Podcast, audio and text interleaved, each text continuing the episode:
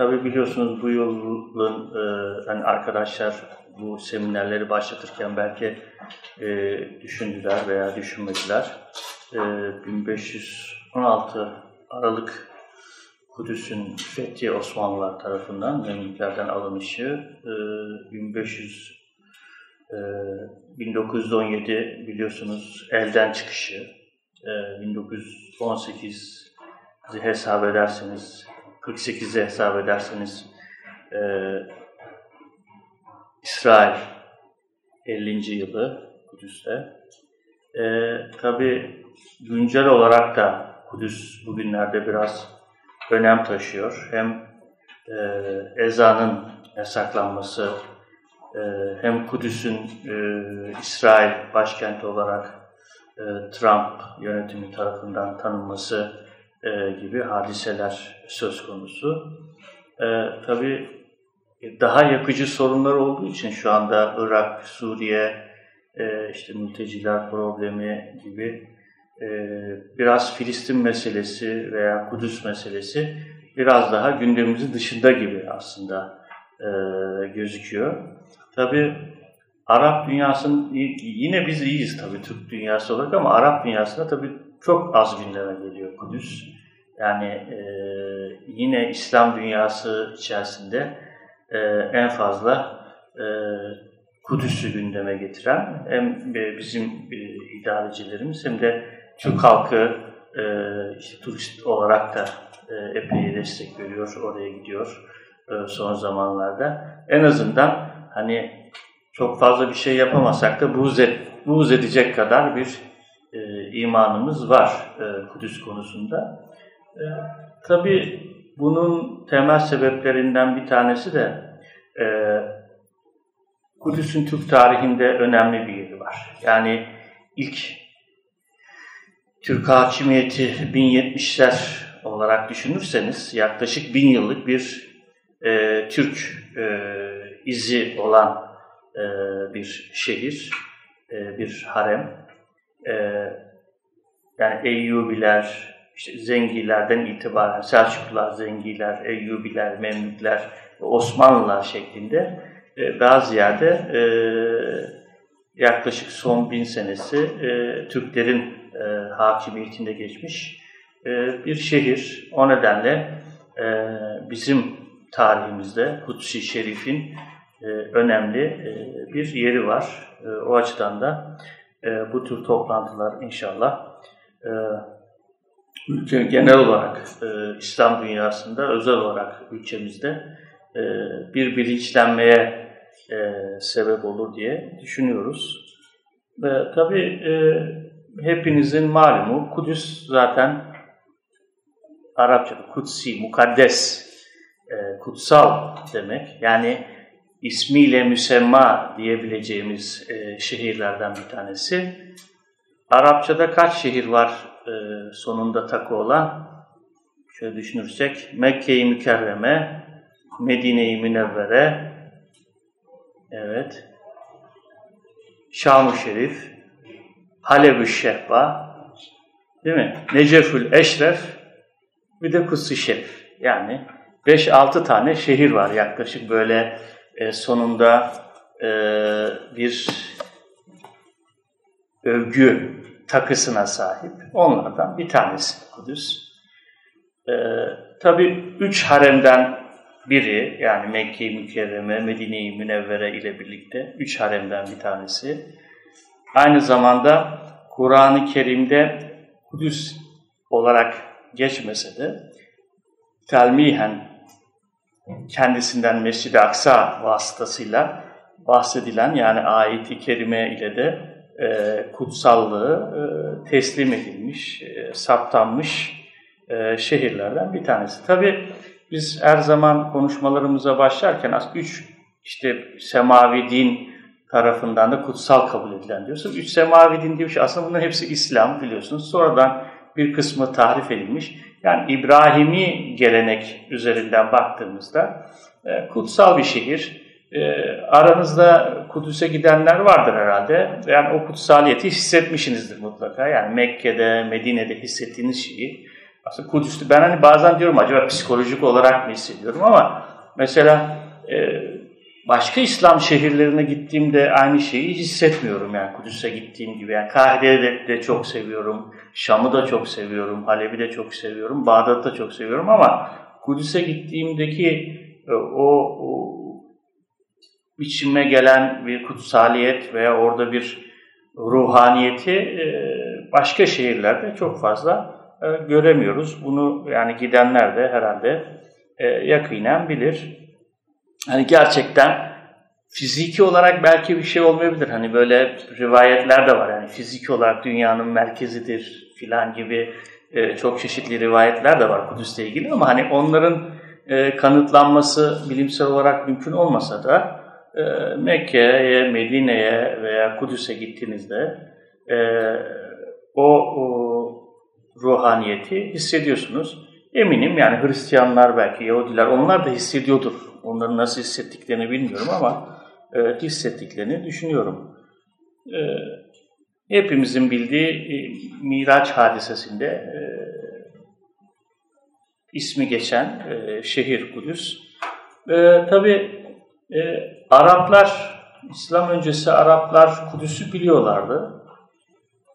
E, bu tabi İbrahimi geleneğe yakın oldukları için. Biliyorsunuz cahile Arapları müşrik olmakla birlikte e, Mekke'den devamlı seferler yapıyorlardı. Bu seferler kuzeye ve güneye yani mevsimine göre. Hani bu Kureyş suresindeki Rıhlete Şitay ve Sayf'taki e, kış ve yaz yolculukları e, da bahsedilen yolculukların bir kısmı Şam'a yapılıyordu, bir kısmı Yemen'e. Zaten biliyorsunuz Yemen, yemin sağ demek. Mekke'de durursanız, güneşe doğru kendinizi verirseniz sağ tarafınız yemin oluyor, Yemen oluyor, sol tarafınız şimal, Şam oluyor. Yani bu isimlendirilmedi aslında. Bu Arapların bu bölgelerde yaptıkları yolculuklara nazaran verilmiş şeyler.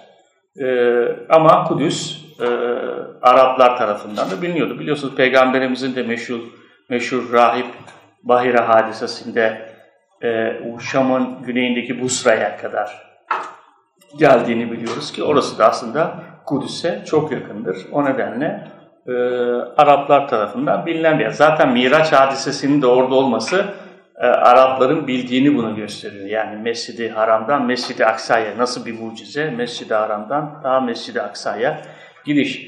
Tabi bizim İslam tarihi rivayetlerinde Mescid-i Aksa'nın aslında Kudüs'teki olmadığı, işte e, Mekke'nin dışında bir mescid Mescid-i Aksa uzak mescid demek.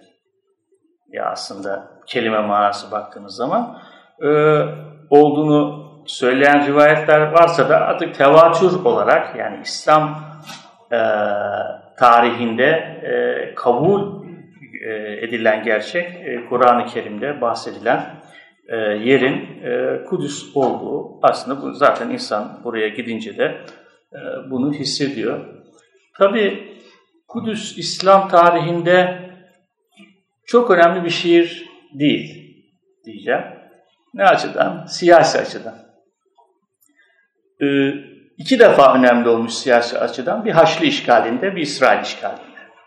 Onun dışında Kudüs'ün siyasi bir önemi yok İslam tarihinde. Yani asla bir e, Şam, Halep, Bağdat, Kahire, İstanbul, Mekke gibi şehirlerden olmadı. Belki bu, bu ne bileyim ruhaniyetiyle de ilgili olabilir ama Kudüs'ün e, jeostratejik konumuyla da alakalı. Çünkü Kudüs küçük bir şehir. Nüfusu gelişlemeye müsait bir alanı yok. Genellikle Orta Çağ'da 10 bin ila 20 bin arasında değişen bir nüfusu var. Yani baktığınız zaman Bağdat'ın bir zamanlar 500 bin, İstanbul'un 500 bin nüfuslu olduğunu, nüfuslu olduğunu düşünürseniz Orta Çağ'da 10 bin ila 20 bin arasındaki bir nüfus çok az gerçekten. Genelde orta dereceli şehirler bizim e, Orta Çağ İslam literatüründe 50 bin, 100 bin en azından olması gerekiyor. Ama Kudüs e, bunların dışında her zaman küçük bir şehir olarak kaldı. Bunun ruhaniyetle ilgisi var. Ee, ticaret yollarının üzerinde olmamasıyla ilgisi, ilgisi var. Mesela Halep-Şam hattı üzerinde değil. E, denize kıyısı yok. Su kaynakları çok sınırlı. Bununla ilgisi var. Çünkü Kudüs tarih boyunca hep su kıtlığı çekiyor. Orada tabii e, o dönemde insanların e, bugünkü olanaklar olmadığı için su olmayan yerde yaşamaları zor oluyor. E, bir de tarım arazileri çok fazla geniş değil. Tabii gene tarım toplumları olduğunu düşünürseniz modernite gelinceye kadar bütün İslam toplumlarını bu tür nedenlerle çok fazla e, siyasi önemi olmuyor. Hadislerde e, birkaç tane en azından benim bildiğim sahih hadiste geçiyor. Bunlardan bir tanesini siz de biliyorsunuzdur. La tüşeddir. Yani üç mescide ancak yolculuk yapılır. İşte Mekke-i Mükerreme, benim mescidim yani e, Medine-i Münevvere ve Kudüs. Yine e, genel olarak ben bu işte şurada namaz kıldığın zaman sevabı çok fazla e, şeklindeki hadisleri genelde çok itibar etmemekle birlikte Kudüs'te e, bu tür e, hadislerin olduğunu biliyoruz.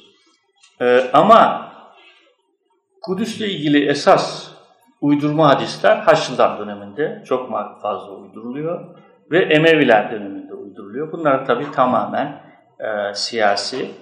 Hatta e, İslam tarih literatüründe Fezaili Kudüs diye bir literatür var. Yani Fezaili Kudüs, Kudüs'ün faziletleriyle ilgili hadisler ve rivayetlerden oluşan kitapçıklar var, risaleler var.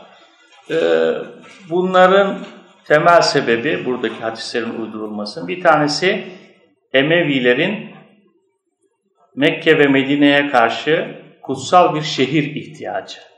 Nerede bu şehir? Şam'da. Çünkü Emeviler biliyorsunuz Şam bölgesindeydi, Suriye bölgesindeydi. Onlara e, en yakın kutsal şehirde Kudüs olduğu için e, Emevi halifeleri bütün biatlarını Kudüs'te alıyorlardı. Yani e, Mekke, Medine, e, Küfe gibi şehirlere karşı e, Irak'taki e, özellikle Şii şehirlere karşı Şam bölgesindeki Kudüs'ü e, bir siyasi amaçla kullanıyorlardı Emeviler. E, bununla ilgili o nedenle e, hadisler uydurulmuş o dönemde. Bir de Haçlılar tarafından 1999'da işgal edildiğinde e, yine oranın kurtarılması maksadıyla pek çok cihada teşvik eden, Kudüs'ün fazileti işte şöyledir böyledir şeklinde epey hadis var. E, bir de tabii bizim modern manada hemşericilik diyebileceğimiz işte herkesin kendi şehrini övmesi e, hasebiyle o dönemde işte Halep'in faziletleri, Şam'ın faziletleri, Bağdat'ın faziletleri, Kudüs'ün faziletleri gibi e, maalesef e, hadisler uyduruluyor. E, bu tür enteresanlıkları olan şehirlerden bir tanesi Kudüs. Tabi İslam geldikten sonra çok çabuk bir yayılma e, gösteriyor.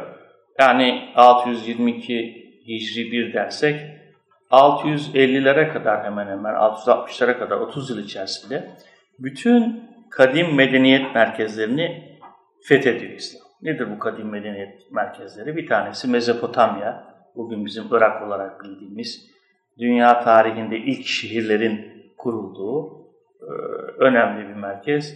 İkincisi e, bizim Cizre dediğimiz El Cezire'den yani Irak'ın kuzeybatısından böyle bir hilal çizerseniz Filistin'e, Kudüs'e kadar inen e, Münbit Hilal bölgesi, verimli hilal diye geçer. Bu da önemli bir medeniyet merkezidir. İlk alfabenin bulunduğu yerlerden bir tanesidir. E, maalesef bugün tabi hem Irak hem Suriye'nin o tarihsel mirası da e, ortadan kalkıyor. Üçüncü medeniyet merkezi de Nil Vadisi, Mısır. E, İslam bunları e, çok çabuk fethediyor ve buradaki pek çok inanç da aslında bu kadim inanç Kudüs'le ilgili olanlar da var bunların içerisinde. İslam'a giriyor. Çünkü Kudüs hem Yahudilik hem Hristiyanlık açısından da kutsal olduğu için bazı rivayetlerde Kudüs'le ilgili İslam'a bu kadim e, medeniyet merkezlerinden e, giriyor. Kudüs fethediliş itibariyle en erken fethedilen yerlerden bir tanesi.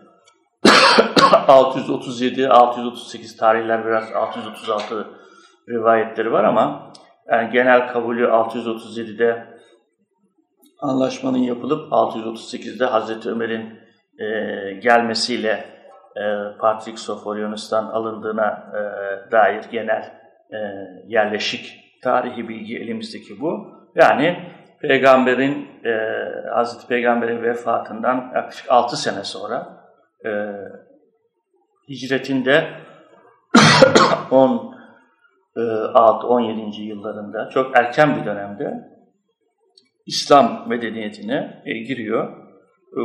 İki tane büyük savaş var sizin de hepinizin e, belki aklında en azından isim olarak e, Ecinadeyn ve Yermük savaşları ki bunlar Ürdün ve Suriye'nin fethiyle sonuçlanan.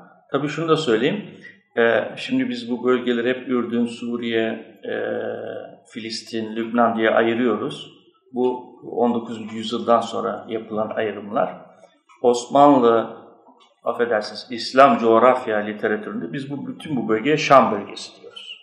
Yani bizim Antakya hatta Malatya'dan başlayıp güneye doğru inip ta Ürdün'ün güneyinde çöllerin başladığı bölgeye kadar olan bölge, yani bugünkü Suriye, Türkiye'nin güneyi, Suriye, Lübnan, Filistin ve Ürdün'ün kuzeyi Şam bölgesi olarak adlandırılıyor. Burası da Şam cephesi.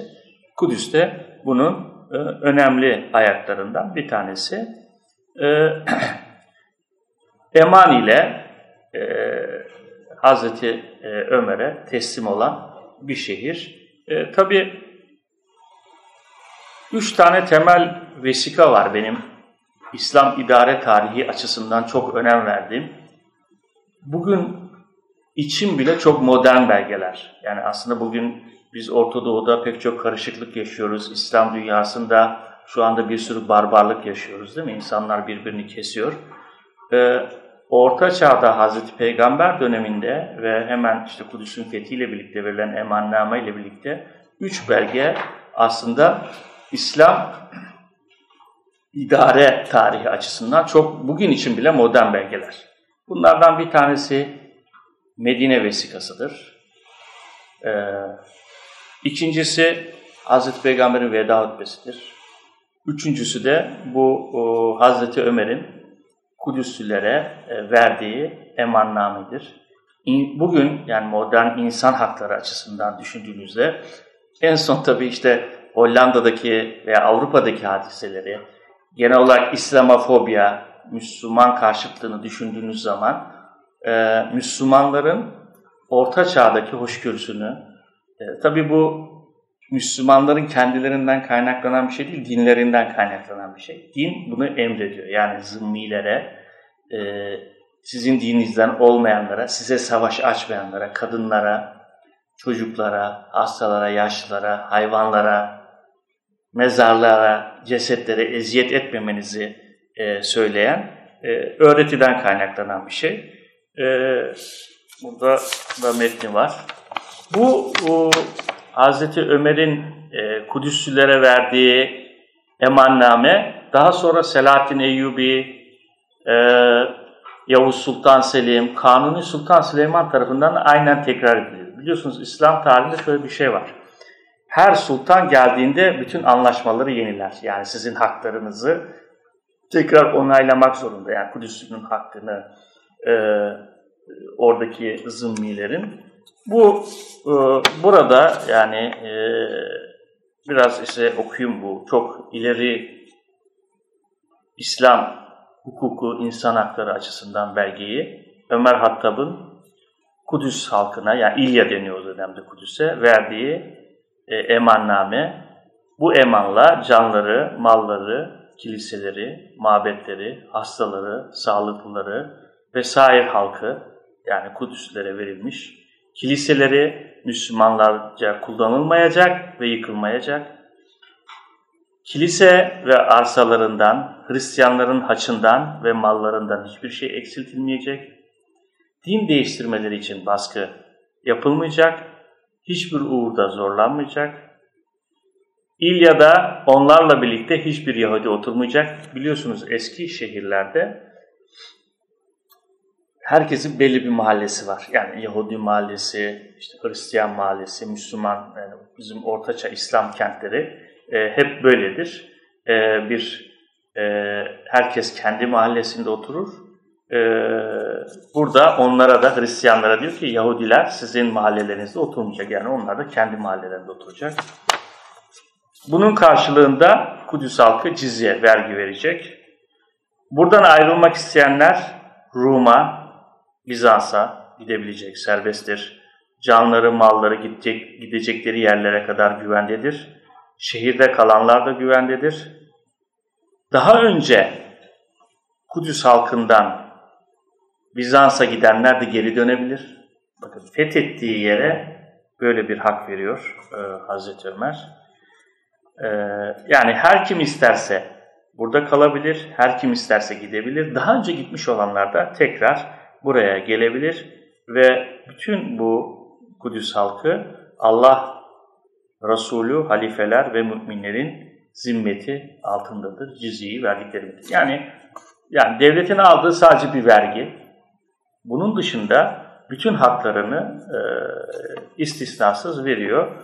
Hani e, bugün İslamofobiyle mücadele edeceğiz diye Müslümanlar aslında kullanmaları gereken belgelerden bir tanesi budur. Çünkü daha sonra belki gelecek Haçlıların e, burada yaptıklarını gördüğümüz zaman bu Haçlılardan 500 sene önce verilen belgenin ne kadar önemli olduğunu insan anlıyor. Hemen şunu söyleyeyim unutmadan. Kudüs en mutlu günlerini İslam tarihi altında ve en belki de en en mutlu günlerini de Osmanlılar döneminde yaşamıştır. Yani bunu Kudüs'teki Müslümanlar için söylemiyorum sadece. Kudüs'teki Yahudi ve Hristiyanlar için de söylüyorum.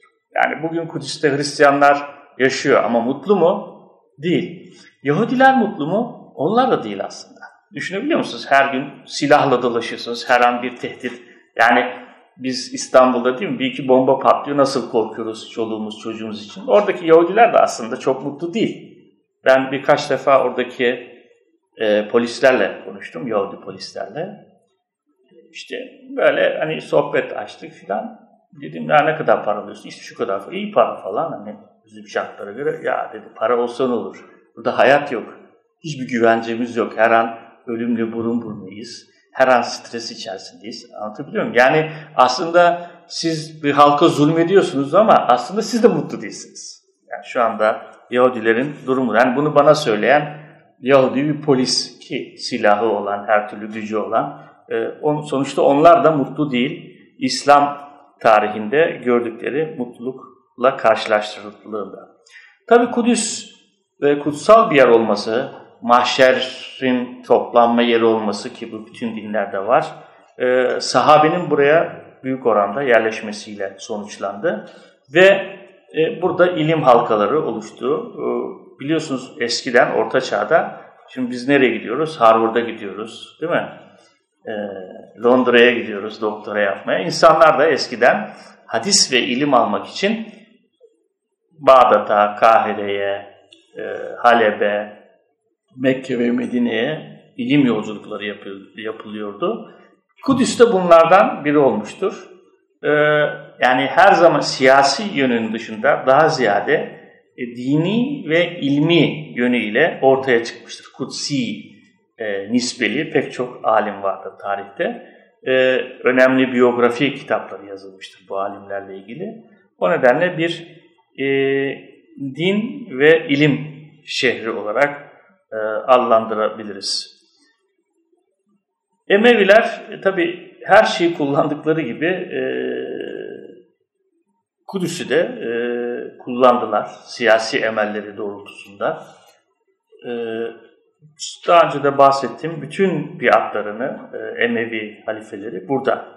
Çünkü e, biliyorsunuz Mekke, Medine onlara muhalif olduğu için ve Muaviye ve ondan sonrakiler Şam halkına dayandıkları için, Suriyelilere dayandıkları için e, Kudüs'ü e, önemli şehirlerinden biri yaptılar ve genellikle valilerini de ailelerinden tayin ettiler. Yani kendi ailelerinden valiler tayin ettiler.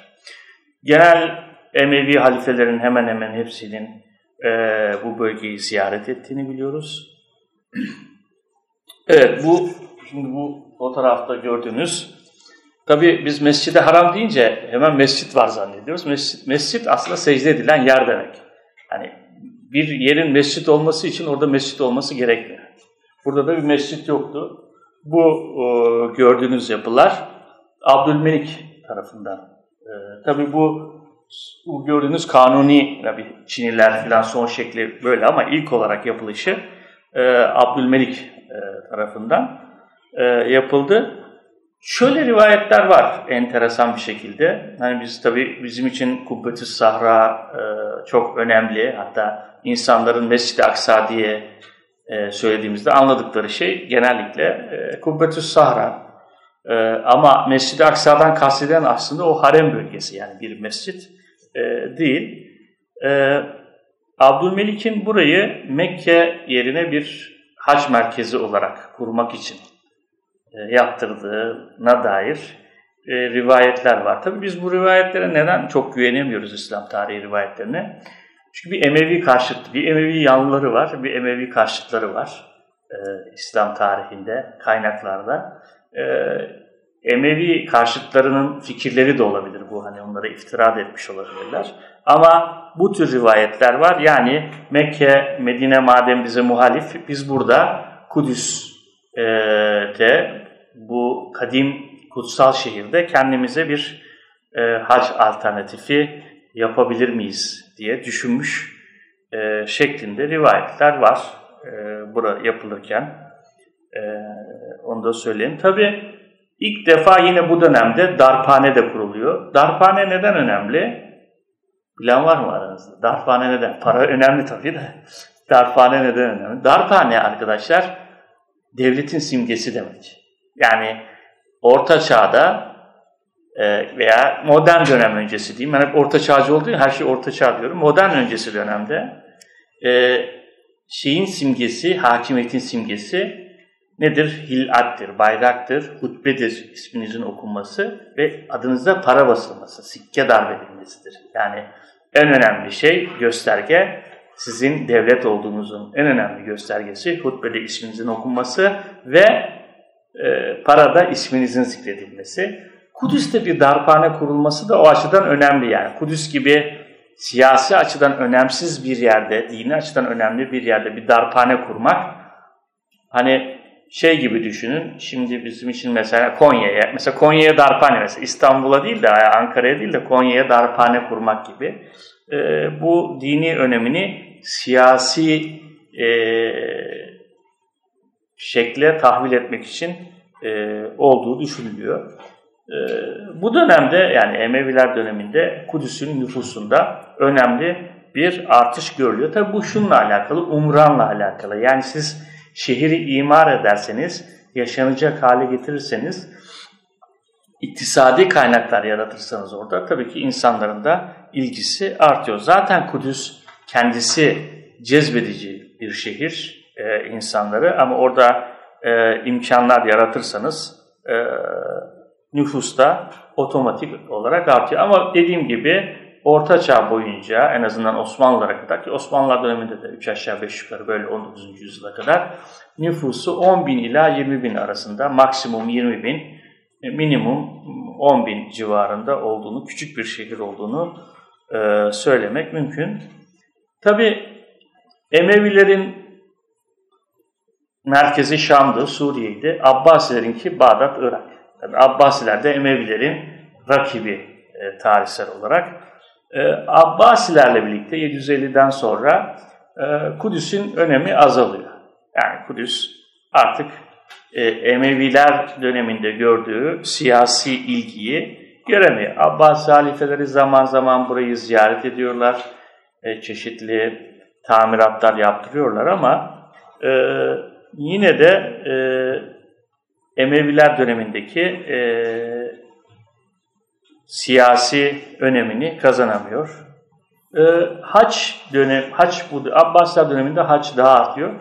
Tabii şunu söyleyebiliriz.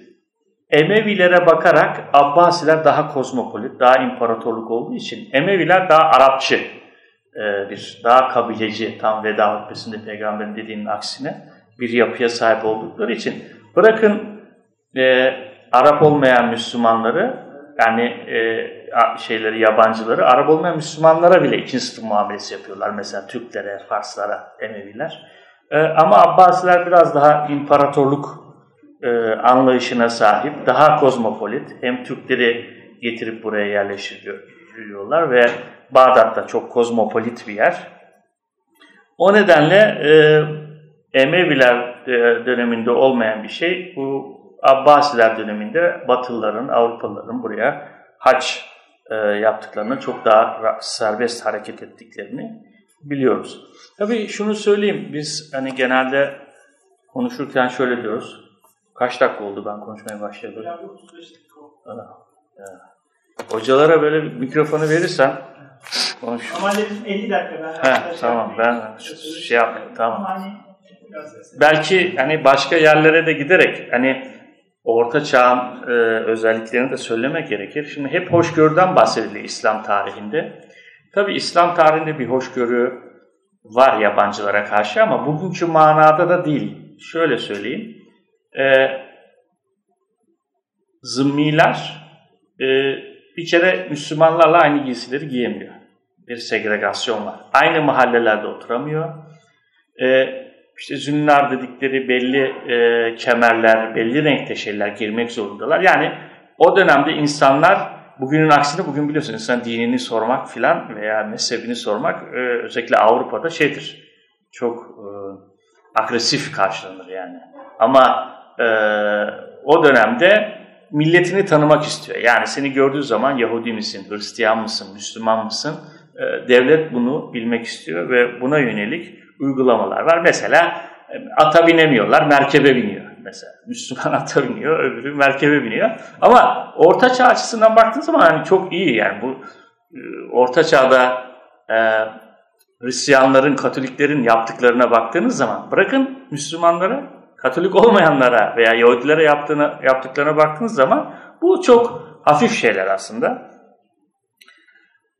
Abbasiler döneminde siyasetten ziyade ilmi merkezi e, olması konumu artıyor. Özellikle sizin de bildiğiniz Süfyan-ı Sevri, e, Evzai gibi önemli e, kişilerin bu bölgede yerleşmesi. Tabi tasavvufi hareketler de biliyorsunuz genel olarak Abbasiler döneminde e, yoğunluklu olarak başlıyor. Sufi hareketi. Tabi e, Kudüs bu iş için uygun. Yani dini e, kutsal yapısı nedeniyle e, Rabia el-Adeviye bildiğiniz bir el-Hafi gibi e, önemli sufi, tasavvufi şahsiyetler de Kudüs'te öne çıkan kişiler. Mesela Müslümanlar da artık bu dönemde buraya gömülmeye başlanıyor. Biliyorsunuz Yahudilerde böyle bir şey var. Yahudiler o Kudüs'e bilen Kudüs'e gidenler bilir orada meşhur bir mezarlık var. Mesela çok milyon dolara gömülüyorsunuz. Yani çok e, pahalı. Çünkü yani oraya gömüldüğümü işi bir nevi garantiliyorsunuz gibi bu tarafta Yahudi açısından, Yahudi anlayış açısından. E, Müslümanlarda da bu başlıyor aslında. Bu biraz e, bence yani İslam'dan ziyade o diğer dinlerden e, gelen bir e, gelenek. Mesela e, ben ilk şeyi hatırlıyorum. E, Türkler Anadolu'yu fethettiklerinde burada Bizanslıların e, etrafında tavaf ettikleri aziz türbelerini görüyorlar. Onları bir müddet sonra işte Müslümanlaştırarak bilmem işte Ahmet Baba, Mehmet Baba şeklinde türbeye çevirdiklerini görüyoruz. Yani bu tür etkiler e, o dönemde de e, var. Kısa süreli bir Tolunoğulları yani Türk hakimiyeti e, var ama burada hani bahsedecek kadar önemli bir şey yok. Ama esas Kudüs tarihi açısından daha önemli bir kırılma noktalarından bir tanesi Fatımi e, hakimiyetidir. E, biliyorsunuz Fatimiler ilk e, Şii hilafet İslam dünyasında. E, bütün Sünniler için zor bir dönem. Tabi Kudüs'ü de hem e, Mısır hem Suriye'de hakim oldukları için Kudüs'ü de ele geçiriliyor, geçiriyorlar bu dönemde. Ve e, Sünni Müslümanlar açısından e, zorlu bir dönem e, başlıyor diye düşünebiliriz. E, özellikle Hakim bir emrillah e, dönemi e, bu açıdan önemli. Hakim bir emrillah bugün hepimizin Türkçe'de dürzi diye küfür ettiğimiz dürzilerin, dürziliğin kurucusu. Bunlar genellikle işte Can Bulat ailesi var Lübnan'da bilirsiniz meşhur Velid Can Bulatlar. Yine Suriye'de Şam'da yerleşiklerdir. Bir de Şam'ın güneyinde Süveyda diye bir yer vardır.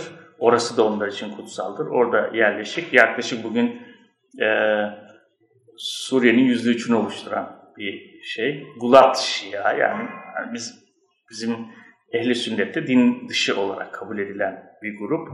Ee, inandıkları şeyler de e, daha ziyade reenkarnasyona inanırlar. İşte birisi devamlı doğuyor, ölüyor, tekrar doğuyor falan gibi bir e, şefehi bir inançları var.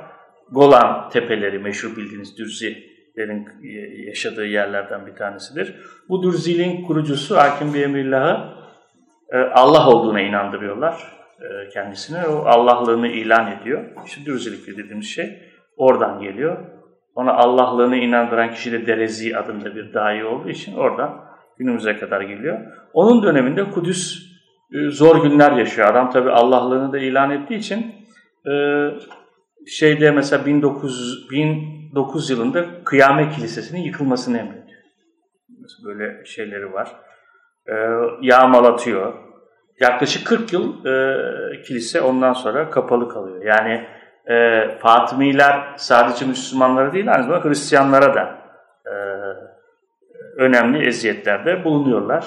Ama onun dışında Fatimilerin bazı müesseseleri de Mimaristanlar gibi bu dönemde açılıyor. Yani bazı yaptıkları iyi şeyler de var. Ama esas bugün Kudüs'e silüetini veren, yani bugün Kudüs'e gidenler ne silüeti görüyorsa orada, e, bu dönemden sonra yani Fatımiler döneminden sonra başlıyor. Ee, aslında genel olarak Orta Doğu'da Emevi ve Abbasi silüeti göremezsiniz şehirler. Sen şimdi şehir plancısın, onun için sana biraz şey vereyim. Yani Orta Doğu şehirlerine gittiğiniz zaman e, Halep'e, Şam'a, Trablus'a, Kudüs'e, Kahire'ye. Göreceğiniz silüet Eyyubi, Memlüklü, Osmanlı silüetidir. Yani Abbasi silüeti belki biraz Bağdat'ta mümkün, başkentleri olması hasebiyle ama onun dışındaki e, Maşrik dediğimiz Mısır'ın doğusundaki İslam ülkelerindeki e, genel e, silüet, şehir silüeti Eyyubi, Memlük e, ve Osmanlı silüetidir. Bu da bunun da bir şeyi var aslında. Bir amacı var. Biliyorsunuz iki tane Şii devleti var bu dönemde. Bir Fatımiler kurulu, bir Büveyhiler. Bunlardan sonra gelenler Türkler. Yani Selçuklu, Eyyubi, Memlük, Türk sistemi. Türkler ne? Hanefi Maturidi geleneğini. Yani Sünniliğin e, Sünniler yani ve onun da Hanefi Maturidi geleneğine sahipler.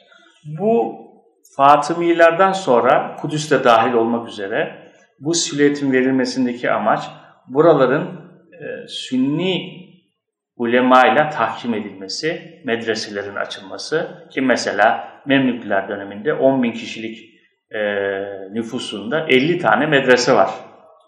Bu oldukça yüksek bir sayı şeye düştüğünüz adam başına vurduğunuzda. Tabii herkes okumuyor yani 10 bin kişinin esnafı şunu bunu çıkardığınız zaman oldukça fazla. Bu e, Sünni restorasyonu e, Selçuklular, Eyyubiler, Memlükler ve Osmanlılar sağlıyor. Tabi bu bütün bu devletlerin kullandığı sistem de aslında devşirme sistemi. Ne demek devşirme sisteminin öncesi yani Memlük gulam sistemi? Ordular Türk askerleri getiriliyor. Onlardan oluşturuluyor. Türk askerleri küçük yaşlarda satın alınıyor. Türk çocukları Müslüman değiller, gayrimüslimler. Kıpçak bölgesinden, Kafkasya'dan satın alınıyor ve Sünni birer asker olarak yetiştiriliyor 18 yaşına kadar ve ondan sonra bu bölgeye bunlar hakim oluyor. Yani 10 12. yüzyıl ile 19. yüzyıl arasında Orta Doğu'da hakimiyeti bu Türk devşirmeler sağlıyor aslında bir nevi. Ve bunlar da hem muhtedi psikolojisi hem sünni olan topluma kendi, onu yönettikleri topluma kendilerini kabul ettirme psikolojisi içerisinde büyük miktarda vakıflar ve medreseler yoluyla sünni restorasyonu bu bölgede sağlıyorlar. Bugün belki Orta Doğu'nun yapısının bu şekilde oluşmasında bu Selçuklu, Eyyubi, Memlük, Osmanlı geleneğinin e, önemli etkisi e, vardır diye düşünüyoruz. Özellikle bu dönemde Selçuklularla birlikte yani 1071 e, Kudüs'te Atsız'ın ilk gelişi, yani aynı zamanda Anadolu'ya da gelişi, yani orada da bir paralellik var. E, ilk e, burada medreseler kuruluyor.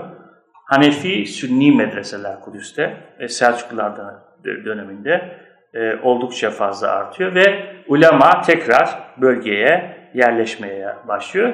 Ki bu dönemde Hristiyan, Yahudi ve e, Müslümanların Kudüs'te dini, ilmi tartışmalar yaptıklarını toplu olarak biliyoruz. Bu 9. yüzyılda Bağdat'ta gördüğümüz bir gelişmenin bir benzeri. Yani e, ne kadar gelişmiş olduğunu gösteriyor şehrin bundan sonra. Ki Selçuklular işte Mescid-i Aksa'yı da e, ilk tamir edenlerden biliyorsunuz geçenlerde bir belki basında takip ettiğiniz Mehmet Tütüncü diye bir arkadaş o kitabeyi buldu. Kitabe sonra kapatılmış üstü. Yani Selçukluların e, Mescid-i Aksa'da yaptığı tamiratla ilgili ki çok önemli bir belge aslında. E, son dönemlerde ortaya çıkan Selçuklu hizmeti açısından önemli. Tabi e, Selçuklulardan sonra hemen kısa müddet e, Fatimilerin eline geçiyor. Bir yıl sonra da 19, 1099'da e, Haçlıların e, eline geçiyor Kudüs. E, belki Kudüs'ün İsrail dönemini hariç tutuyorum. Tarihte en hüzünlü olduğu, en çok kan akıtıldığı, en çok zulmün yapıldığı dönemdir ki bu sadece Müslümanlara değil, Latin olmayan Hristiyanlara yani bölgedeki e, Kudüs'te yaşayan yerli Ortodoks, işte Süryani, Ermeni Hristiyanlara da yapılıyor. Çünkü onları ikinci sınıf görüyor Haçlılar. Avrupa'dan gelen e, Latinler, Katolikler buradaki doğudaki e, Hristiyanları yani Kudüslileri ikinci sınıf derekesine düşünüyorlar. Yani şehri ele geçiriyorlar ve kendi dindaşlarını dahi zaten e, biliyorsunuz büyük bir katliam yapıyorlar şehri ele geçirirken. E, Tabi bazı rakamlar 70 bine kadar çıkarıyor. Biliyorsunuz bizim şeyde mübarek kesret e, biraz önemlidir savaşlarda. İşte şu kadar kişi genelde şöyle yapar. Kendi ordunuzun sayısını az gösterirsiniz. İşte biz 10 bin kişilik, düşman 100 bin kişi. Aslında ikisi de değildir yani bu rakam. Ee, öldürülenlerin rakamı da böyle abartılır. Mesela rivayetler 70 bine kadar çıkıyor. Tabii ama hiç zaman şehrin nüfusu 20 binden fazla olmadığı için hani e, bu tür mübalağalar var. Ama şehrin Müslüman nüfusu büyük oranda katlediliyor. Yani e, özellikle Batı kaynakları o dönemde Kudüs'ün içinde bulunanlar işte akan kan nehirlerinden bahsediyor, cesetlerin üst üste yığıldığından bahsediliyor. Büyük bir katliam yapıyor. Bunlar normal, beklenir Avrupalılardan diyeceğim. Hani Ortaçağ Avrupa değil diye yavaş ya biraz yumuşatayım.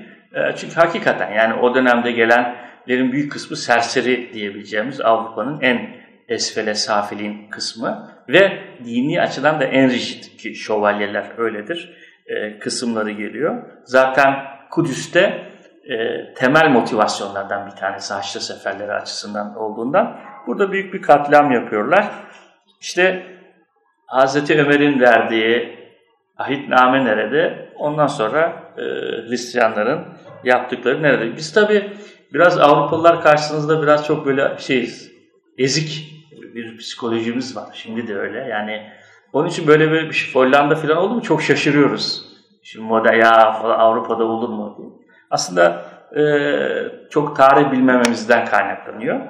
E, daha önce aynı şeyi de e, işte Yahudiler de yaptılar biliyorsunuz 29 buhrandan sonra. Şimdi 2008 krizinden sonra da aynı şeyi Müslümanlara yapıyor, yapıyorlar. Hani çok e, gerilere de orta çağa gitmeye gerek yok. Onun için e, şaşırmayın diye söylüyorum.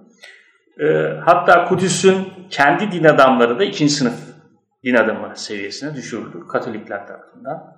E, enteresan. Zaten Müslümanlar tamamen ya kesildi ya kaçabilenler karşılar. Yahudiler de sürüldüler veya öldürüldüler. Yani bir e, etnik demeyeyim dini temizlik diyelim. Dini temizlik e, kendilerince yaptılar. Tabi e, özellikle Mescid-i Aksa'yı bu bölge çok hor biçimde kullandılar. Yani e, yeni kiliseler e, özellikle Avrupa'dan gelenlerin kalmaları için askerlerin kışlalar filan yapıldı. E, bu hüzünlü dönem çok fazla sürmedi. Aslında Zengilerden itibaren ki onlar da bir e, Türk devletidir o Suriye'de kurulan. İmadettin Zengi özellikle oğlu Nurettin Zengi ki Selahattin Eyyubi yetiştiren devlettir bunlar.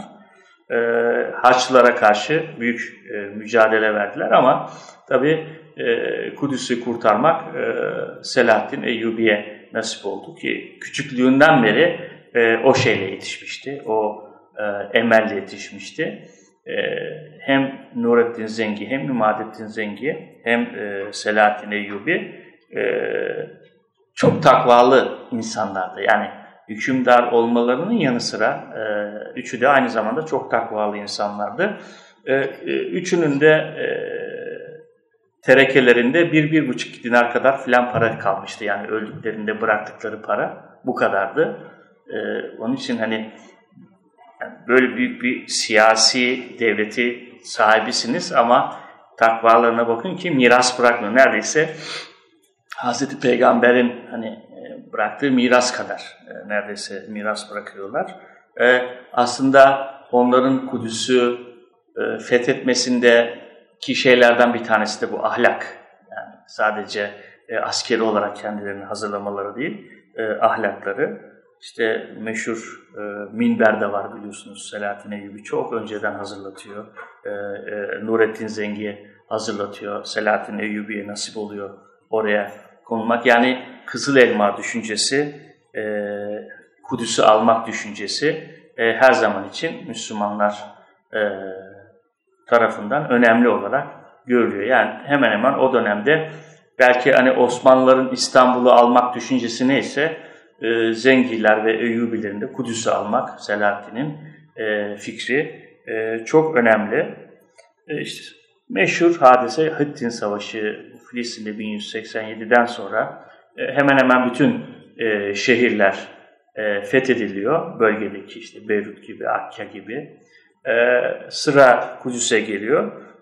Tabii önce Kudüs'tekiler eman istiyor. Selahattin Eyyubi eman vermek istemiyor. Eman biliyorsunuz hani savaşsız bizim Orta Çağ literatüründe bir eman ile teslim alırsınız. Bir de anveten, anveten kılıçla.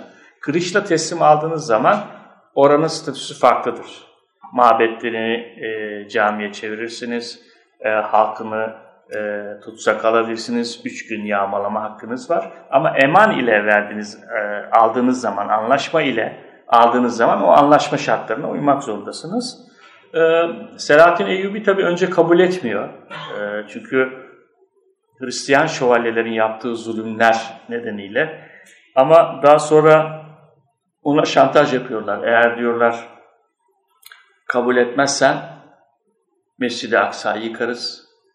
Buradaki e, Müslüman e, mahallelere zaten şehri darmadağın ederiz, yıkarız, ederiz diye.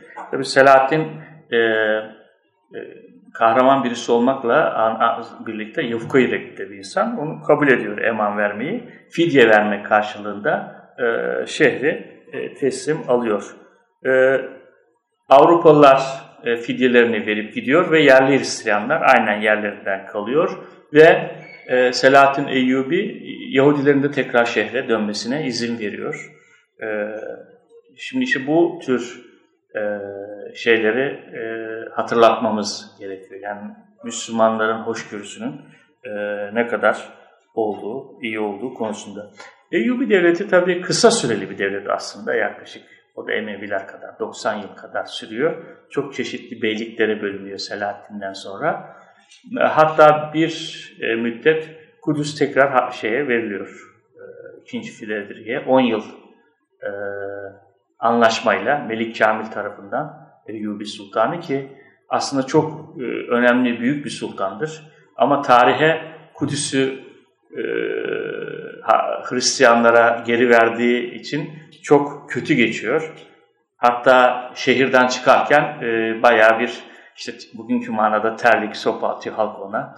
E, beddua ediyor. Onun tekrar teslim ettiği için 10 yıl süreyle ama Memlüklerden hemen önce yani 1245'lerde tekrar e, Müslüman hakimiyetine e, giriyor şehir. E, ben tabi Osmanlı'yı kaç dakikamız var? Yani hocam, e, ya doldu galiba. Tamam anladım. anladım. Yani kibar olduğun için tabii. Evet. Şimdi Osmanlı'yı zaten bir başka arkadaşımız var herhalde programda anlatacak yani bu konuda. Son program inşallah hocam. Evet. Şimdi Yasemin hocam mı? Yasemin Hoca Evet. ve iki doktor öğrencisi Evet, birlikte evet, inşallah tabii. e, sizin de moderatörlüğünüzde Olur inşallah tabii. Ee, şimdi e, Osmanlı'ya geçmeden önce şunu söyleyeyim. O En az bildiğimiz Kudüs'ün dönemi Osmanlı tarihinde. Kudüs'ü çok fazla bilmiyoruz aslında. Bunun temel sebebi şu. e, Yüz binlerce belge var Kudüs'le ilgili Osmanlı arşivinde. Henüz bunlar çalışılmadı. Çok az bir kısmı çalıştı, çalışıldı. Bizim e, Türk öğrenciler genelde e, çemiş gezek, tahrir defteri filan gibi böyle abuk subuk şeyler çalışmaktan hoşlanıyorlar. Hani e, bu tür daha zor konular yerine. E, bir, bir kısım Yahudi çalıştı. Araplar da genelde Osmanlıca bilmedikleri için veya Türkçe bilmedikleri için. Yani Araplarla ben sürekli kavga ediyorum bu konuda. E, hatta bir şey, şey bir anekdot anlatayım mı? Aa, şey, yani derslerde fıkra anlatılır ya, hani şöyle sıkılınca diye. Ee, bir gün Şam'da Kudüs, Osmanlı belgelerinde Kudüs diye bir konferans verdim. Böyle o zaman aramız iyi, Esed falan şey böyle müftü, Kudüs müftüsü falan var, televizyonlar, evet, çok böyle canlı. Ondan sonra 2009'du sanırım. Kudüs müftüsü bana dedi ki, ya dedi bu kadar madem dedi belge var dedi, siz dedi bunları niye Arapça çevirmiyorsunuz dedi. Ben de Arapça konuşuyorum zaten. Gün hocam. Evet.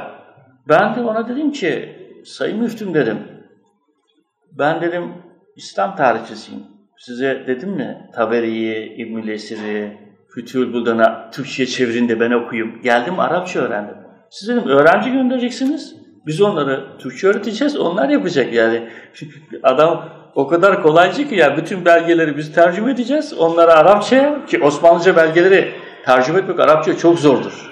Yani normal Türkçe'ye benzemez. Yani çok yani Türkiye'de bu işi yapabilecek ben bir iki kişi tanıyorum sadece.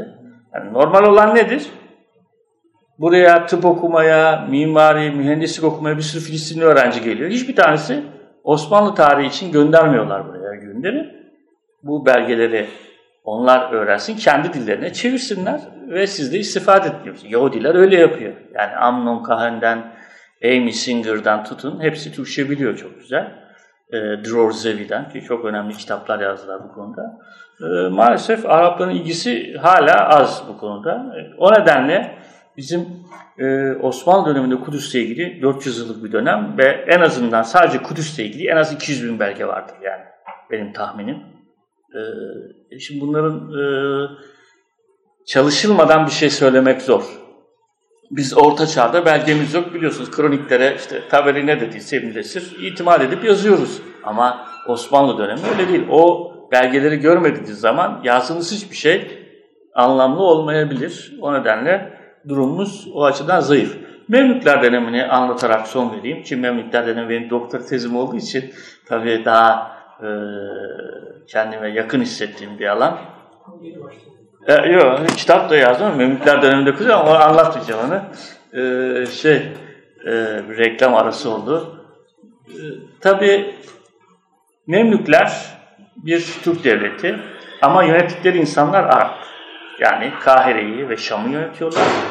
Ama kendileri Türk Bir kısmı zaten Arapça da bilmiyor. Kıpçak Türkçesi konuşuyorlar. Ondan sonra bir kısmı zaten zır cahil.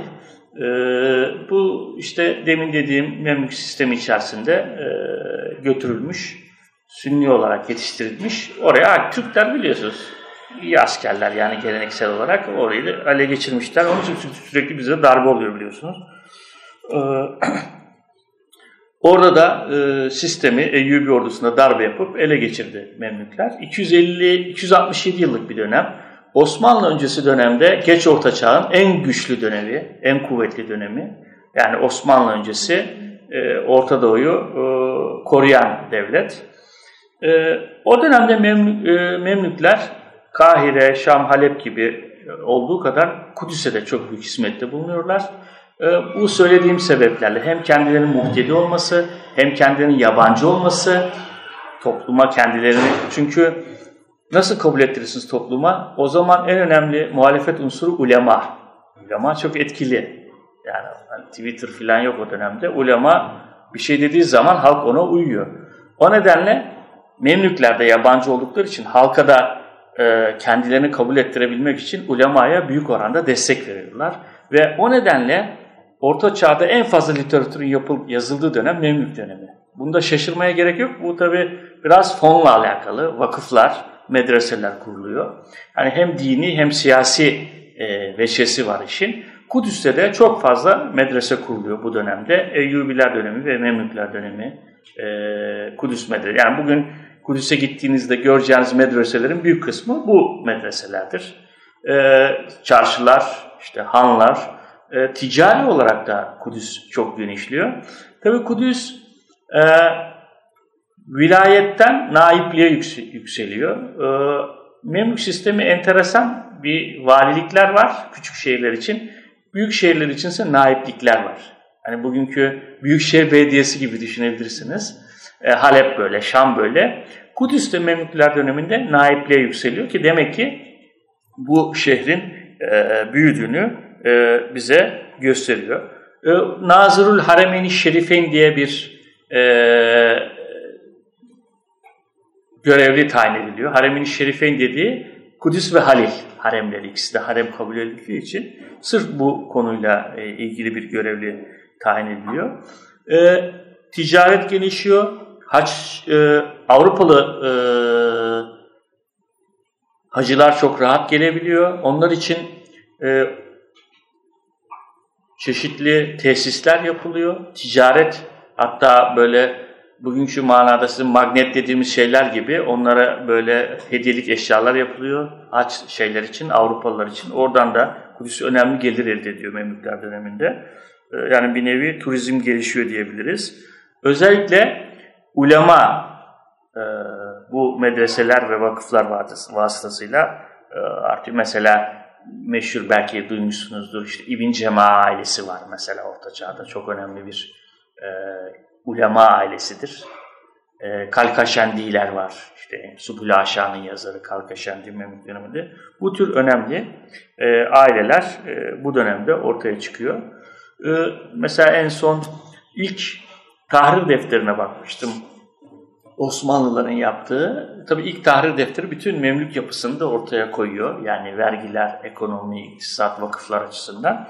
Ee, şehrin çok e, gelişmiş olduğunu görüyoruz o dönemde ticari açıdan. Tabii bunun da şununla alakalı, şununla da alakalı. Yani istikrar olduğu zaman e, Memlükler döneminden itibaren e, Haçlı tehlikesi yok, Moğol tehlikesi yok. İstikrar olduğu zaman zaten otomatik olarak e, şehirler e, bu manada e, gelişiyor.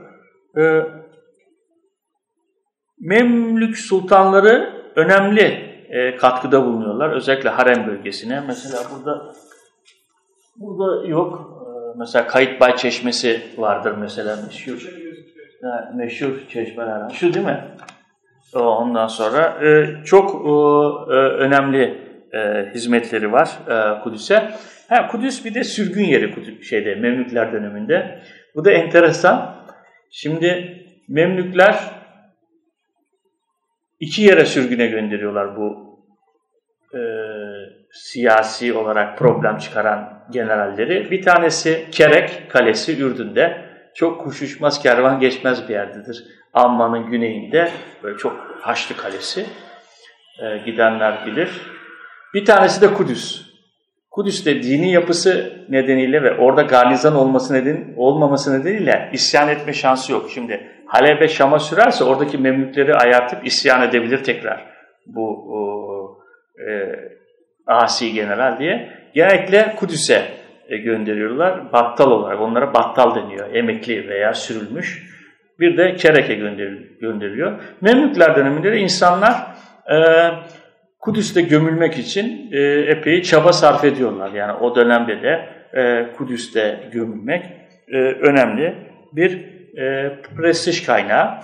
15. yüzyıldan itibaren Memlük Devleti zayıflıyor. Tabi ticaret azalıyor. Bunun temel sebeplerinden bir tanesi Memlük generallerinin e,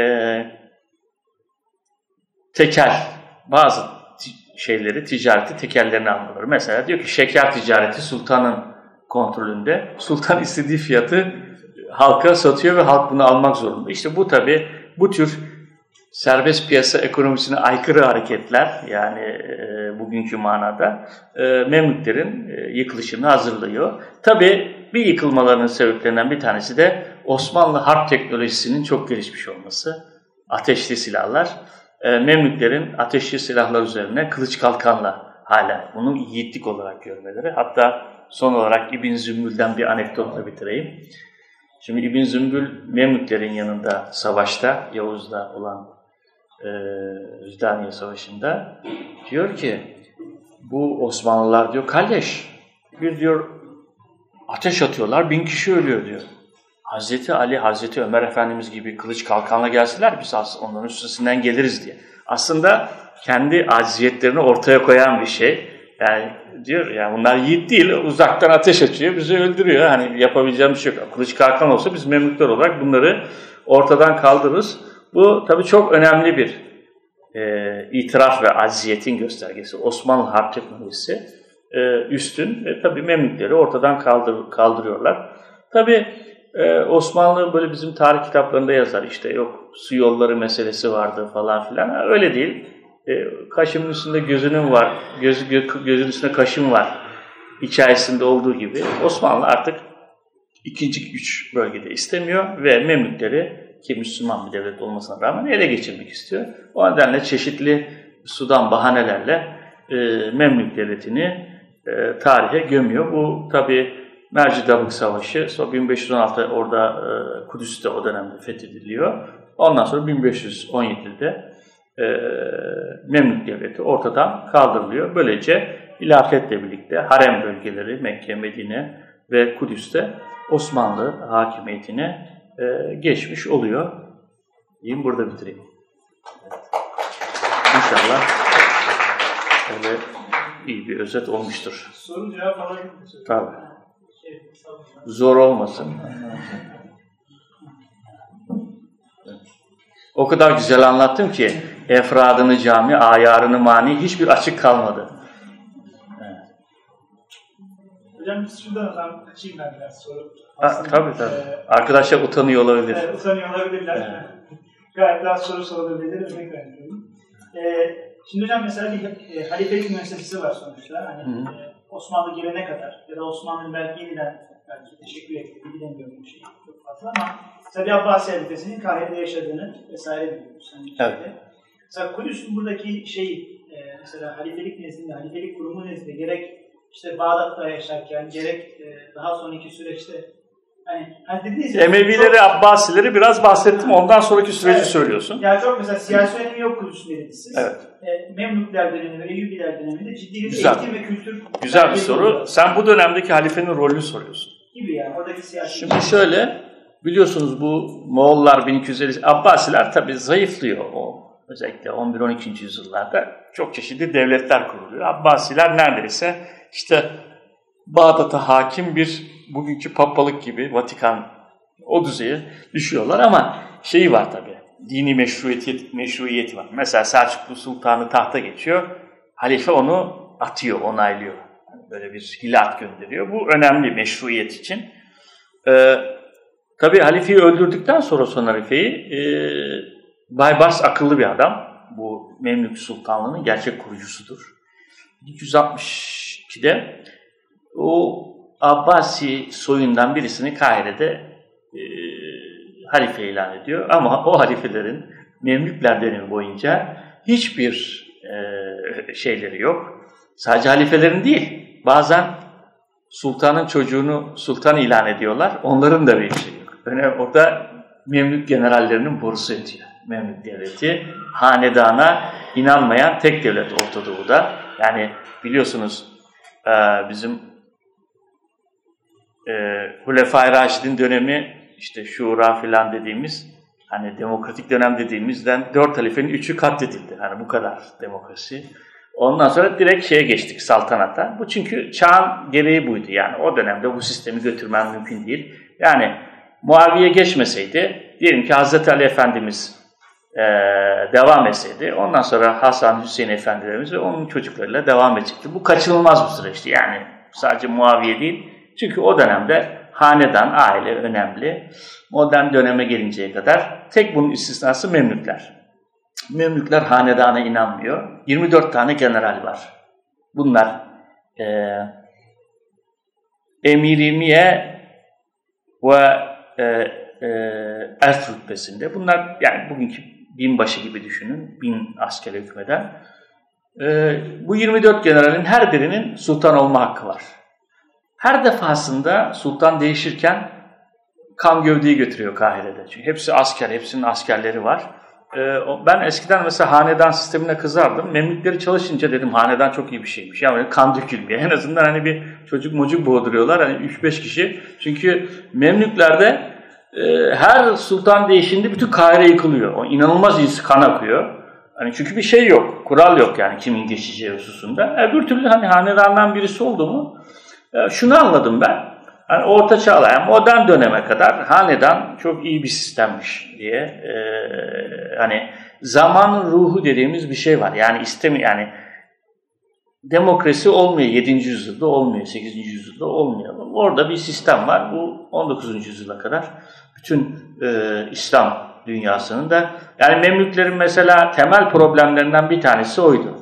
Aslında Osmanlı'da da mesela kimin geçeceği, ekber evlat e, kuralı gelinceye kadar problem oluşturuyordu kardeşler arasında, çocuklar arasında. Memlüklerde ise 24 general var. Her 24 generalin binlerce askeri var. Hep, her sultan öldüğünde bunlar kapışmaya başlıyor. Ve büyük bir e, kan dökümü oluyordu yani Kahire'de. E, o nedenle e, hanedanın ben iyi bir şey olduğunu kanaatine vardım Orta Çağlar için. Öyle bir şey var. Ama Memlükler döneminde Osmanlılar döneminde olduğu gibi yani halifelik e, Osmanlılar sultanlığı kullandılar. Halifelik aslında biraz 2. Abdülhamit döneminde devlet zor durumda kaldığında kullanıldı. E, Memlüklerde ise halifenin e, hiçbir fonksiyonu ve önemi yoktu. Sadece öyle bir mansıp olarak bazen çocuk yaşta filan da oluyorlardı. Orada bulunuyorlardı. Memlük kaynaklarına hiç yansımıyor. Yani yansımaması şu demek hiçbir önemleri olmadığını gösteriyor yani. Evet. Buyurun. Bugün açısından e, Buyur. Tamam bakalım. Stratejik bir mesele olarak baktığımızda Türkiye'nin yaklaşımı bu sorunlara nasıl olması gerekir? Kudüs'e mi? Evet. Yani şu anda ezan sahibinden ve elçiliğin taşınması gibi e, sıkıntılar. Güçlü olması gerekir hocam. Yani bu bu işlerin e, ben açık söyleyeyim hani İslam tarihini Orta Doğu'yu izleyen birisi olarak bu uluslararası hukuk, hukuk bunların hepsi hukuktur yani. Bunların hiçbir aslı, astarı, anlaşmalar, bilmem işte Birleşmiş Milletler, bilmem ne anlaşması filan bunların hiçbir anlamı yoktur. Güçlü olan kuralı koyar, anlaşmayı yapar. Onun için güçlü olmak. Türk, yani İslam dünyasının problemi ki Türkiye ki bunların içinde en güçlüleri gene güçsüz olmasıdır. Bu sadece siyasi manada değil, ilmi manada böyle. Teknoloji manasında da böyle. insan kalitesi manasında da böyle. Yani siz katma değeri yüksek ürün üretmek istiyorsanız katma değeri yüksek insan üretmek zorundasınız. Yani onun için temel şey insan. Ee, İsveç. İsveç'in nesi var? Adamların güneşi bile yok. Ama yaşam standardı, insan kalitesiyle öne çıkıyor. Bizim rantiye devletler var bir sürü. Suudi Arabistan, Katar, Bahreyn. Hep geçen hafta Dubai dedim. Yani boyuna bina dikiyor. Öbürü, öbürü 950 metre çıkmış, öbürü diyor ben de 975 çıkacağım. Yani adamın temel felsefe bu. Yani, yani bomboş bir sürü bina dikmenin ne anlamı var anlatabiliyor Onun yerine insan yetiştirseniz yani güçlü sizi güçlü kılacak. Yani bugünden başlarsanız o 20 sene. Yani Selahattin Eyyubi kim yetiştirdi? Nurettin Zengi yetiştirdi. Onun ordusu yetiştirdi. Yani bu bir süreç işi. Yani Türkiye bunu yapmaya baş çalışıyor en azından kendi başına ama e, maalesef şey bu. Yani e, uluslararası ilişkilerde böyle merhamet, işte insan hakları falan yok ya. Bunlar hepsi hikayedir. E, gücünüz varsa kuralı koyarsınız. Gücünüz yoksa anlaşmaya uyarsınız. Onun için kuralı koyacaksınız. Yani anlaşma, şimdi bizim Montreux Anlaşması var değil mi Montreux Anlaşması? Ne yapıyor Montreux Anlaşması? Bizim boğazlarda hiçbir hakimiyetimiz yok. Gemiye kılavuz kap para alamıyorsun. Kılavuz kaptan bile veremiyorsun. Zorunlu. He. Güçlü olursan dersin ki ben Montreux Anlaşması'nı tanımıyorum. O kadar. Çünkü güçlü olan sana anlaşmayı farz eder. Sen de ona uymak zorunda kalırsın. Anlaş Anlaşmalar güçlülerin güçsüzlere koydukları metinlerdir. Bu sen bu metini ortadan kaldırana kadar anlaşma geçerlidir. Sen onu kaldıramadığın müddetçe o anlaşmalara uymak zorundasın. Mesele güç. Yani onun için e, benim yani ben İslam dünyasının hemen hemen her tarafı dolaşıyorum yani. Görmediğim İslam ülkesi kalmadı. Genellikle de bunların üniversitelerinde eğitim, konferans, sempozyum ve oradaki kaliteyi görüyorum. Yani kalite çok düşük. Kalitemiz ki Türkiye'nin kalitesi çok yüksektir o açıdan ama kalitemiz çok düşük. Onun için şu anda hani böyle bizim hani işte kabararak filan İsrail'e şu anda bir şey yapmamız zor. Çünkü bir şey, sana bir istatistik vereyim. Bütün İslam dünyasının ürettiği makale kadar İsrail makale üretiyor. Bilimsel. Bütün İslam dünyası. Bir buçuk milyar, öbürü on bir milyar. Anlatabiliyor muyum? Mesele bu. Tohumunu oradan alıyorsun, yok İHA'nı oradan alıyorsun. Yani onun için şu anda hani bizim söylediklerimiz biraz şeyde kalıyor. Yani sadece konuşuyoruz. Ee, onun dışında yapmam. Mesela dün ne yaptı İsrail? Gitti Şam. Ben, ben Şam'da yaşarken kaç defa İsrail geliyordu. Uçak geliyor, Şam'ı bombalayıp gidiyor. Ve şey oluyor. İşte Suriye kaynakları filan haber veriyor. Üç gün sonra da İsrail açıklama yapıyor. Ya evet ya bombalamıştık filan diye. Anlatabiliyor muyum? Güç bu işte. Kaç defa Lübnan'dan helikopterle gidiyor, adamı alıyor, götürüyor. Hani şimdi ne yapacaksın? Mesela Birleşmiş Milletler'le ilgili bir sürü karar var İsrail'le ilgili. Hani hiçbirini uygulayamıyorsun ki. Yani uluslararası hukuk olsa ne olur? Srebrenica'yı işte anlatıyoruz. Hollandalılar teslim etti diyorsun. İşte hukuk, hukuk istediğin kadar dövün. Adamlar gitmiş. Onun için güçlü olacaksın hocam. Hukuku koyacaksın. Mesela kanun ne diyordu şeye? Fransa'ya. Ya o tiyatro varmış onu kaldırın. Yoksa ben gelir kaldırırım. Yani böyle. Maalesef yani öyle. Hayat yani gerçekler böyle. Yani güçlü olmazsan e, sana akdedilen anlaşmalara uy uymak zorunda kalırsın. Yani şu anda İslam dünyasının durumu bu. Şii, Sünni bilmem ne birbirini kırıyor yani. Düşünebiliyor musun? Evet, buyur. Benle ilgili özel özel mi olmasın? Buyurun. He buyurun. He, güzel bir soru, evet. Nasıl? Kudüs. Ya o zaman ya 21 yaşındaydım. He. He, tamam açıklayayım. Şimdi ben biraz özel hayat olacak ama e, üniversite ikinci sınıfta karar verdim ben orta çağ çalışacağım diye. Biraz Arapçam Marapçam da var İmam Hatip falan. İşte emsili binada okumuşuz imamlardan. Ee, ondan sonra kursa mursa gidiyorum filan. Arapçayı epey öğrendim. Sonra işte üniversite bitince Ürdün Üniversitesi'ne gittim. Orada Arapça okudum iki sene. İşte o zaman baktım şimdi bizim hocaların hepsi Selçuk. Şimdi şeyi biliyorsunuz tarihte bir Osmanlı vardır. Yeni çağ, yakın çağ. Orta çağda bizim hocaların hepsi Selçuklu çalışır alayı. Yani şeyde neyse e, tarihte Osmanlı tarihi neyse Orta Çağ'da da Selçuklu tarihi odur. Herkes Selçuklu tarihi çalışıyor. Selçuklu tarihinin de 3-4 tane kaynağı var. Döndür dolaştır. Musamaratul Ahbar İbni Bibi El Avamirül Alayi. Ya dön şimdi tarihçilik kaynak işi. Yani arkeoloji, arkeoloji kaynak olmayınca arkeoloji yapıyorsunuz değil mi? Kazıyorsunuz filan. Oradan bir şey çıkarıyorsunuz. Tabii onlar da çok aslında şey, biraz ya diyorsun, bakıyorsun, bir şey söylüyorsun. Yani tutabilir de tutmayabilir de ama bir tahmin yürütüyorsun tecrübelerin dışında. Şimdi baktım, ya Selçuklu'da işte Arapça zaten fazla kaynak yok. İşte 2-3 tane Farsça kaynak var. Döndür dolaştır bir şey çıkmıyor yani bir yorum yapamıyorsun. Bir baktım Memlük kaynağı Allah Arapça üstelik. Şey de bol. E, çok fazla kitap var. Ya ben size bir sayayım şimdi burada. İbn-i Tariber'den, Subül Aşağı'dan, Menhelü Safiye. Hepsi 10-15'er cilt. Ben hepsini de okudum mecburen tezim gereği. Ondan sonra 30 20-30 bin sayfa okumuşumdur herhalde. Ondan sonra e, baktım burada şey var. Ya potansiyel var. Onun için aslında yani, yani Memlükleri çok seviyorum diye değil de. Kaynağı gördünüz Ha, kaynağı gördüm. Aslında biraz batılı kafası. Mesela bugün Orta Çağ konularında en çok Chicago Üniversitesi Memlük çalışması yapıyor. Niye? Çünkü onlar da kaynağı görmüş. Tamam mı? Selçuklu kaynak yok. Yani ne yapacaksın? Hani adama takla mı attıracaksın İbni Bibi'nin dediğine yani? Bir şey demiş. Anlatabiliyor muyum? Ama Memlüklerde epey kaynak var. Ee, bundan yani biraz tamamen duygusal, marjinal bir şey, şey oldu yani. Menfaat, maslahata göre bir şey yapmış oldum yani. Hani öyle. Çok açık oldu. Evet. Evet, biraz açık adamımdır. Evet, evet. evet.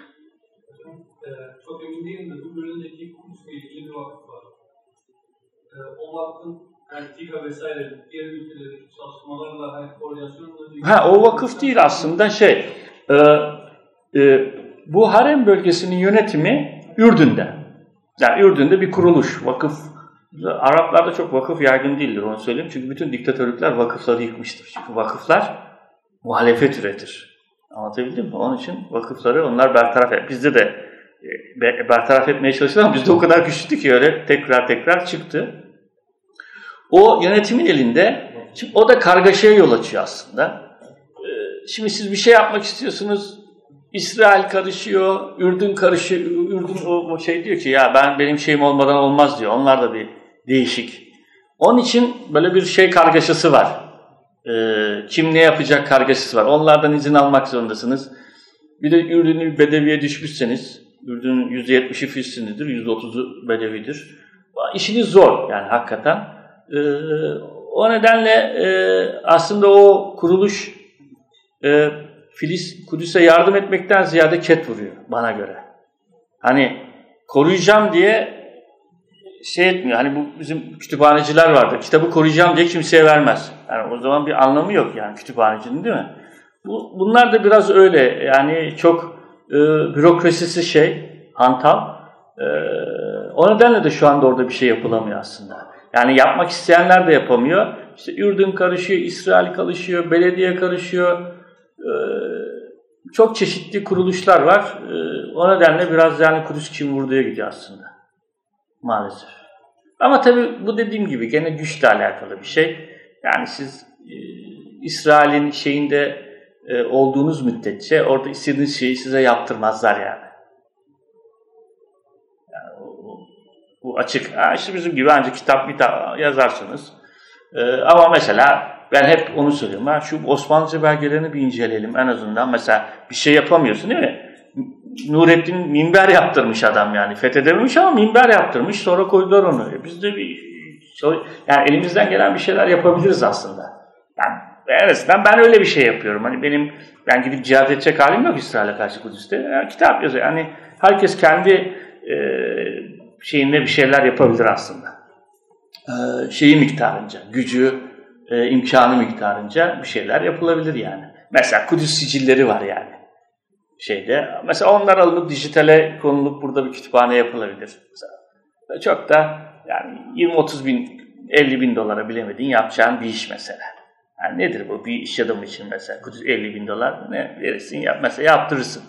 Yani bu tür şeyler yapılabilir aslında. Yani böyle şeyler var. İmkanı. Mesela Kudüs sicilleri çok önemli kaynak Kudüs tarihi açısından. Niye? Çünkü boşanmadır, kim kim Hristiyan Yahudi ilişkileri yani bütün toplumsal ilişkiler mahkemeye düşmüş olduğu için hani bütün e, bizim tarih kitapları sultanın ne yaptığını yazar.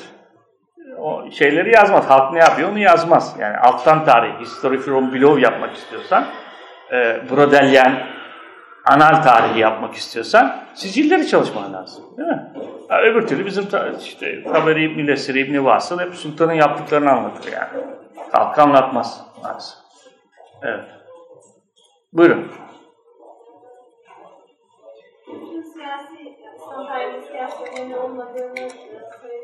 Aslında şaşırdım.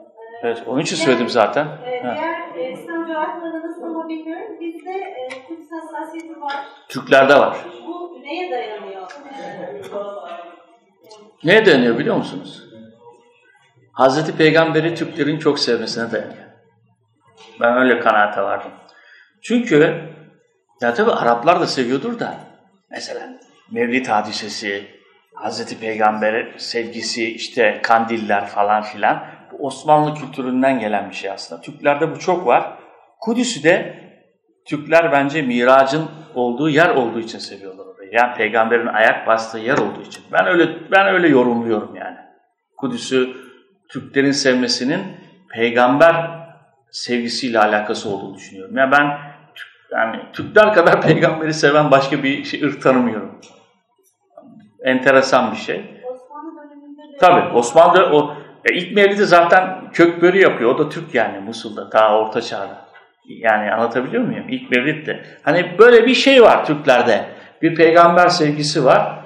Ee, hakikaten değil mi? Yani mesela mevlid diye isimler var bizde yani. Araplarda asla olmaz yani mevlid doğmuş. Değil mi? O mevlid kandiliyle alakalı bir şey aslında.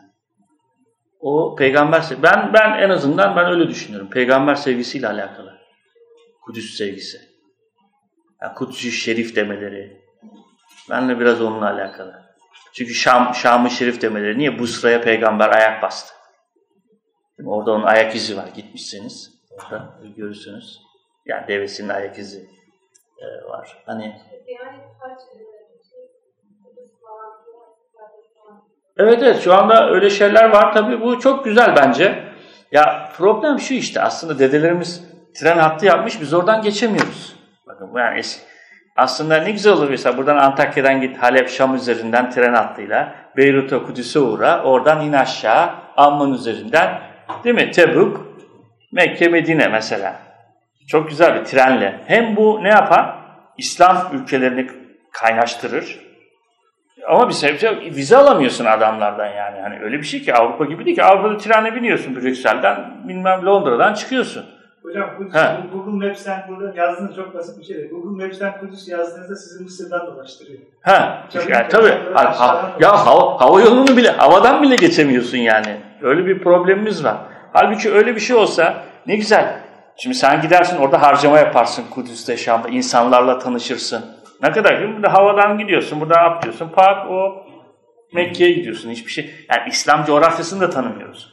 Biliyorsun bizim eski yani 10-15 yıla kadar Türklerin ilk yurt dışı çık- çıkış tecrübesi 50 yaşlarında 60 yaşlarında haç tecrübesidir. Anlatabiliyor muyum? Yani daha önce öyle. En azından mesela yani hacca çünkü herkes gitmek ister. Ama öyle bir yol olsa karayoluyla çok daha ucuza mal olur. Yani Türk Hava Yolları biraz bana kızar ama çok daha ucuza mal olur. Ve oradaki ekonomiyi canlandırır. Tamam mı? Umre, hac ziyareti ve siz de bütün İslam dünyasının önemli kentlerini eskiden Bağdat üzerinden vardı, Şam üzerinden vardı. Ben hatırlıyorum Umre falan. Çok güzel olur ama tabii ya işit kafamızı keser orada iş yani. Şimdi öyle bir durumdayız ki hani e, birbirinden vize almak çok zor. Zaten hani şu anda savaş var ama savaş olmadığı zaman da öyleydi. Ya Araplar da birbirinden çok çekiyor. Yani ben mesela Ürdün'e gittiğimde mesela kapı kontrollerinde falan hep İngilizce konuşuyorum. Daha çok itibar ediyor. Arapça konuşunca Arap gibi muamele ediyor. Yani kötü muamele ediyor. Onun için İngilizce konuşuyorum ki daha iyi muamele etsin diye. Yani Araplar da birbirlerine karşı işte bir Suudlu Arap'ın bir Ürdünlüye, Suriye'ye muamele, Mısırlı'ya hele çok kötü muamele ediyorlar yani. Yani bırakın Türk'ü. e, Böyle bir problemimiz var yani. Bu ümmet bilinci çok fazla hani bizde Türklerde var da e, aynı karşılık pek yok yani maalesef. Maalesef. Evet, buyurun başka. Hocam ben son soru. Buyurun. Ha. Tabii. Hocam, İtamuhu misk olarak. buyurun. hocam sonuçta Mekke ve Medine'den farklı olarak İslam tarihinde Kudüs hani üç din mensubunu da yoğun yaşadığı bir şey. Üstünde da Tabii, İsmail Hocam tabii. demiştik yani bilhassa Yahudilerin e, yani Yahudilik dini var olduğu kıyamete kadar Kudüs'ten vazgeçtiği bir dinleri tamamen bunun üzerine kurulmuş. Kudüs'ün zemini o mekansal formu üzerine hatta şekillenmiş bir anlayışla. Hristiyan da çok kıymetli. Ya, bir, Acaba- bir özür dilerim. Moskova arıyor da bunu ne arıyor bilmiyorum. Bir dakika. Alo? Yes?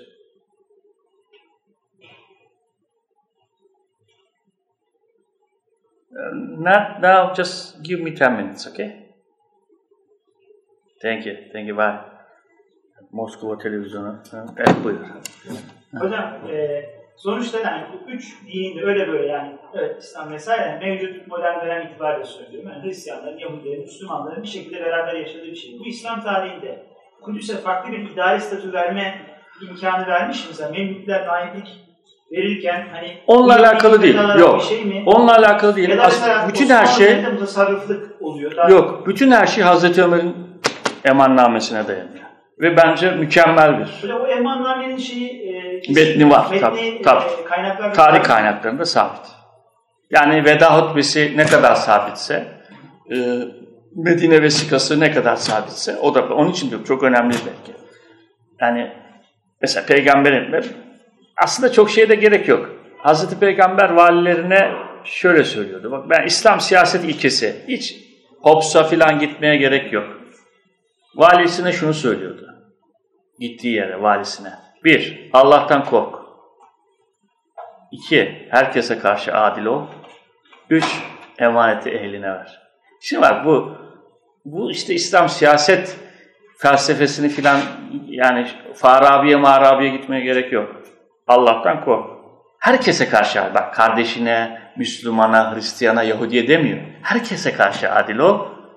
Üç, emaneti ehline ver. Emaneti hemşerine, partiline, akrabana, aşiretine ver demiyor.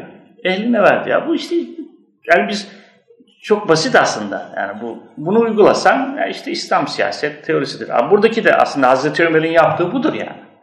Hazreti Ömer'in verdiği yani tamamen İslam hukukunun zımmilere verdiği yani bu Hazreti Ömer'in verdiği bir şey değildir. Hazreti Ömer İslam'ın zımmi hukukunu güzel bir şekilde uygulamıştır. Kişisel de tabii Hazreti Ömer adil bir insan. Hani ondan beklenen de o ama mesele bu. Yani Selahaddin'in yaptığı da çok farklı değil. Yavuz'un yaptığı da çok farklı. Yani İslam çünkü sen, sana sultan da olsan çerçeve çiziyor. O çerçevenin dışına çıkamazsın yani. Yani bir, gidip bir zımmiyi öldüremezsin. Onun malını alamazsın. Cariye yapamazsın. Yani. Görüyor musun? Yani şeyler çok açık. Bu tamamen yani işte Hazreti Ömer'in yani ne kadar evrensel bir insan olduğunu buradan anlıyorsunuz. Yani o dönemde verdiği şey Selahaddin'de de, Yavuz Sultan Selim'de de, Abdülmecit'te de uygulanıyor. Ve bugün de uygulasan bakın bu şeyi bugün de uygulasanız Kudüs inanın çok mutlu olur. Yani Hazreti Ömer'in verdiği emannameyi bugün uygulayın Kudüs'te. Herkes çok mutlu olur. Bana göre. Çok yani çağının üstünde bir şey, çağını aşan bir şey yani. Zaten İslam'ın evrenselliği de buradan kaynaklanıyor yani. Sadece çağına hitap etse evrensel olmaz zaten. Bütün zamanlara hitap etmesi. Ama işte bu uygulama çok güzel. Hazreti Ömer'in uygulaması ondan sonra örnek oluyor. Bütün e, fatihlere, Kudüs fatihlerine veya sultanlara. Çok önemli bir örneklik. Başka soru yok herhalde. Yoksa teşekkür ederiz. Biz teşekkür ediyoruz. Sağ, olun. Sağ olasınız. Ee...